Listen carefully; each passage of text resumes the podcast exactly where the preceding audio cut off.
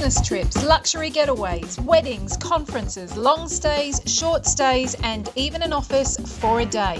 Hotels are many things to many people, but how are they reinventing with travel restricted, events limited, and the COVID 19 world upending the sector? I'm Rebecca Kent, your host, and that's up for discussion in this episode of JLL's Perspectives podcast.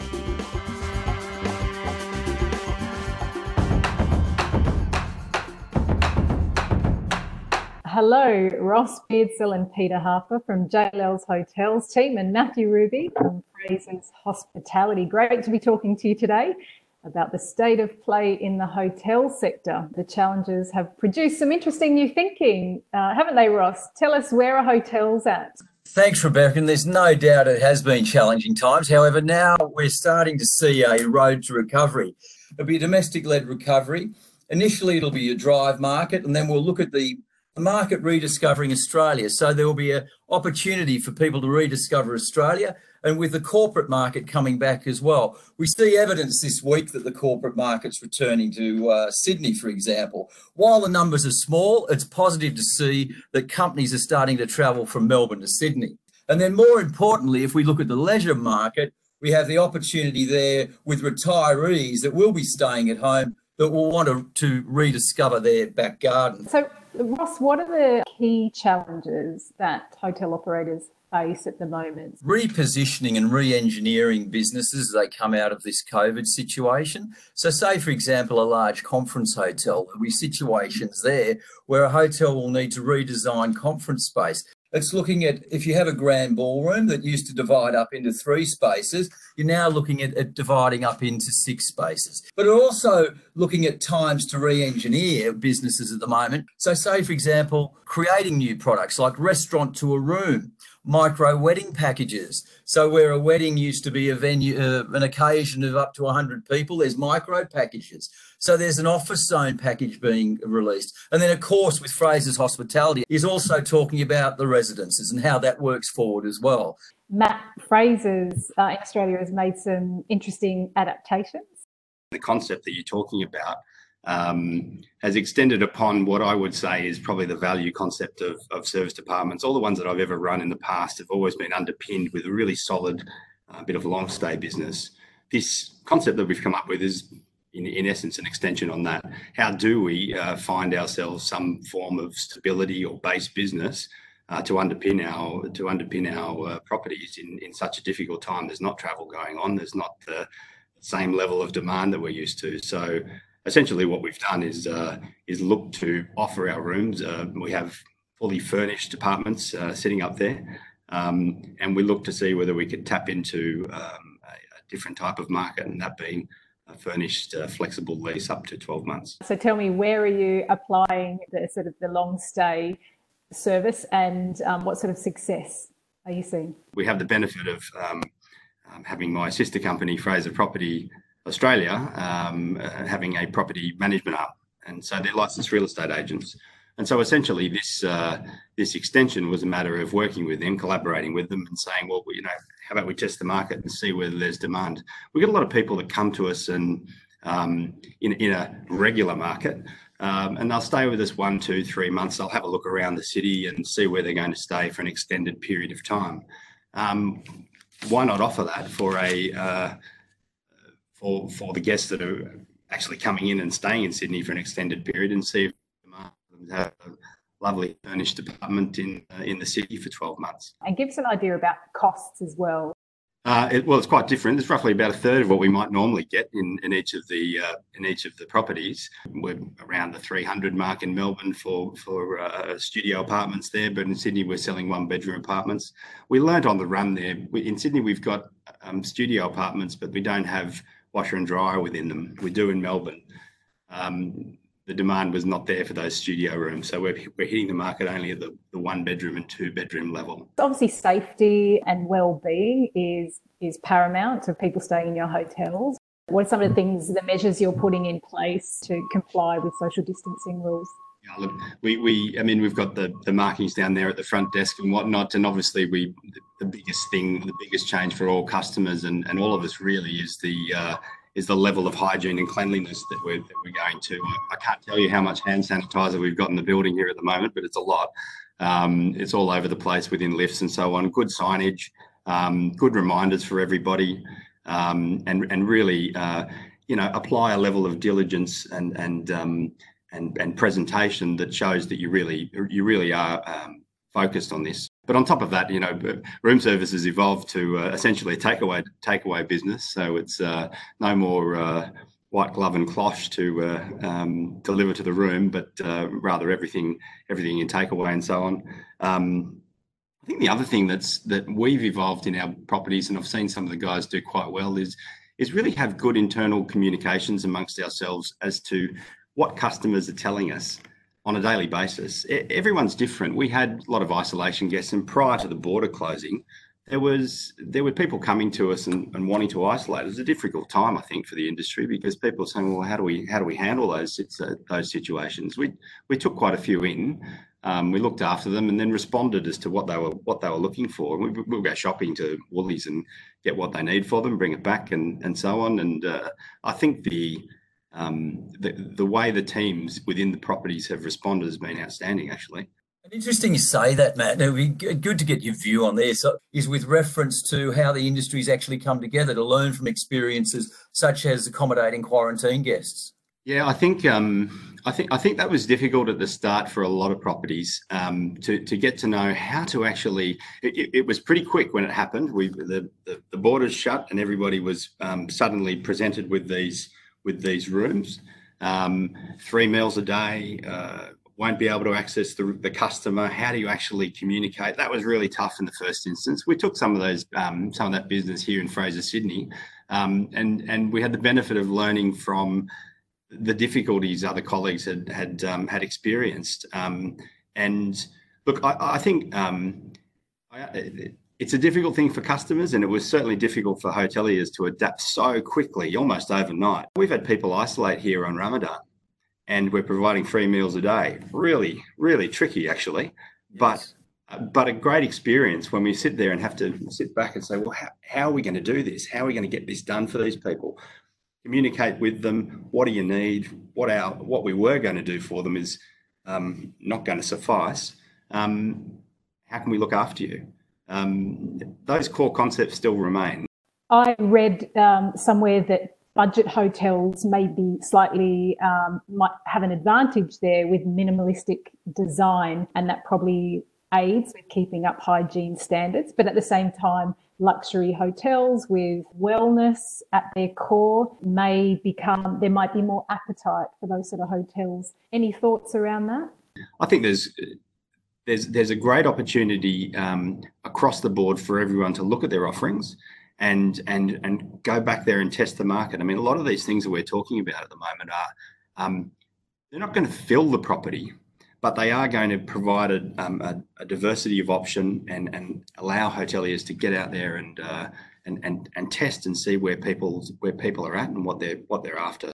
Peter, it's high time we brought you into this conversation. What is at the forefront of investors' minds at the moment? Very good question. It's an interesting one. Um, and I'll probably start with saying I don't think our national team has had more inquiry uh, from offshore investors in particular, asking what's out there, what's going to come up, um, and sort of expressing their keenness to acquire in Australia. Um, historically, and you look back at all the major events that we've had, whether it be um, you know the GFC, uh, September 11, you know all the way back to you know um, the 80s really. Um, at, at, an international level, Australia's hotel market has been viewed as a flight to quality destination. Um, and I, I, think the way our state and federal governments have handled the past seven or eight weeks probably enhances that reputation. Um, so we've got a lot of inquiry um, looking at uh, the Australian hotel market. I, I, think another thing that's been missed in all of this is given the going concern nature of the hotel industry, um, we are the canary in the coal mine for the property sector. Um, and, and, you know, we are the first to um, fall um, in any instance like this, but we are also the first to bounce. And I think the reality of, of the situation is any building in the city at the moment is vacant. It doesn't matter whether it's retail, commercial, um, you know, with the exception of residential, obviously. And uh, a, lot of those sectors um, are going to start to experience their pain now with um, tenants not being able to pay rent and what we're even seeing with retail, where there's, you know,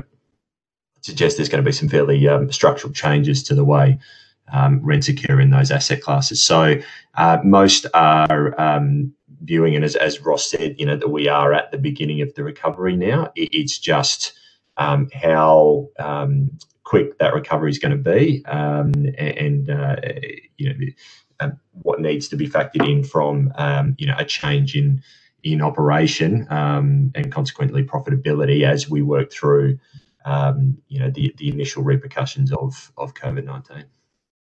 Ross, what are the key milestones between now, I don't know, and say the end of the year that hotel operators will be looking at? First of all, you've got a JobKeeper piece that sits there. Currently, the way that the labour market's uh, positioned in hotels, the federal government put an initiative in place with JobKeeper which has assisted the industry greatly, and that will conclude at the end of September.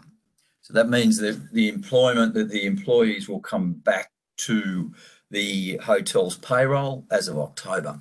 There's an opportunity to undertake disruptive works from a refurbishment point of view, so from a capex perspective, and within that, our our uh, JLL's uh, hotel project management team is working on some projects in the moment. We're all at the bottom of the well looking up at the moment, but there also needs to be a team that, and we're working on this currently, is a futuristic team. So looking at how you take the business forward. And Matt, what about you? I mean, presumably you're looking at when you know government announcements about when borders um, may be reopened again. The intra and then interstate travel um, how that how that actually opens up state to state is really important. I mean, we actually saw quite a buoyant um, April for our property in Perth, would you believe? Because there was a lot of movement quickly to establish position there for um, some of the mining groups.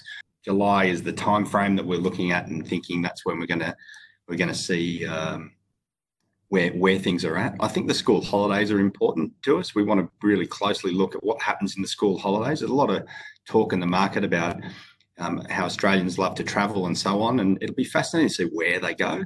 Um, from a corporate perspective, I, I anticipate that um, this uh, there, there, will be initial uh, letting every, everybody off the chain somewhat of um, let's get away from Zoom and come and see whether we can meet people again, uh, socially distant, of course. But um, but I, I, do think that most um, most corporates corporate travel will be will be muted. Pete, I know hotel operators and investors work hand in hand. Um, to what degree will they be looking at some of these things as well? Building owners have obviously wanted to protect their net position and um, ensure that uh, net profit is as um, as high as it can possibly be, or, or the losses are reduced as, as much as possible. But um, on the flip side, you've got operators that um, uh, you know also need to try and protect their own brand standards and um, service procedures and, and so on. So there was a little bit of conflict. I, th- I think it's fair to say in, in the beginning is um, everyone adjusted um, to that uh, to, to, what is the new norm and, and, try to get on the same page. But um, you know what we are seeing now on the whole is is everyone recognizing that um, uh, the only way out of this is to um, find that common ground, and, and that is to, to um, quickly find a way to make profit as, as soon as possible. Thanks very much. Um, one final question. Disruption like this is always a really great opportunity to learn something um, about your product and your service. You know, what's one thing that you feel like should change in the hotel sector as a result? While COVID 19 has presented some challenges to the hotels and the industry, out of this negative situation that would allow hotels to reset and to revisit technology to enhance customer experiences as hotels re emerge from COVID 19 into the new normal. What I think, or one of the big themes to come out of what we've experienced over the last couple of weeks or, or months now is um, the value of leases. Uh, you know, a lot of investors um, came into hotels because they like the fundamentals, but due to their structure or appetite or whatever, weren't willing to consider HMAs um, and would only look at, at leases um, eh, for that security of income. Um, but what we've seen over the last little while with legislation put in place and, and so on is, um, uh, you know, that security of income disappeared pretty quickly. Um, so Uh, are people or are investors going to continue to um, chase leases or insist on leases? Are they going to vacate the industry altogether? Um, or are we able to find some um, happy medium? And I think on the flip side, um, you might find that those operators who have historically offered leases um, won't do so moving forward. So, Matt, over to you. I think the resilience of your product and the resilience of um, and the diversity of your product is something that everyone's going to be looking very closely at. And um, if I hang my hat on one thing that I think, or perhaps two things, I think the breakfast buffet might be a bit of a challenge because we're certainly not going to be offering it anytime soon. And I, and I, the minibar thing has always been a little bit of a challenge too, depending on the take up and uh, and the way that has worked in the past has um, been a challenge. So I think that might evolve or be at risk somewhat into the future. Well, let's see. Ross, Matt, and Pete, thank you very much for your time. I really appreciate it, and all the best. Thanks, Becca. Thank you, Rebecca. That was JLL's Perspectives podcast about the way hotels are shaping up in a COVID 19 world. If you enjoyed that, please subscribe to this podcast on Spotify, Apple, Google, or any other listening app and visit jll.com.au forward slash perspectives dash podcast, where you can see all of our episodes and read more about our guests and even send them a question.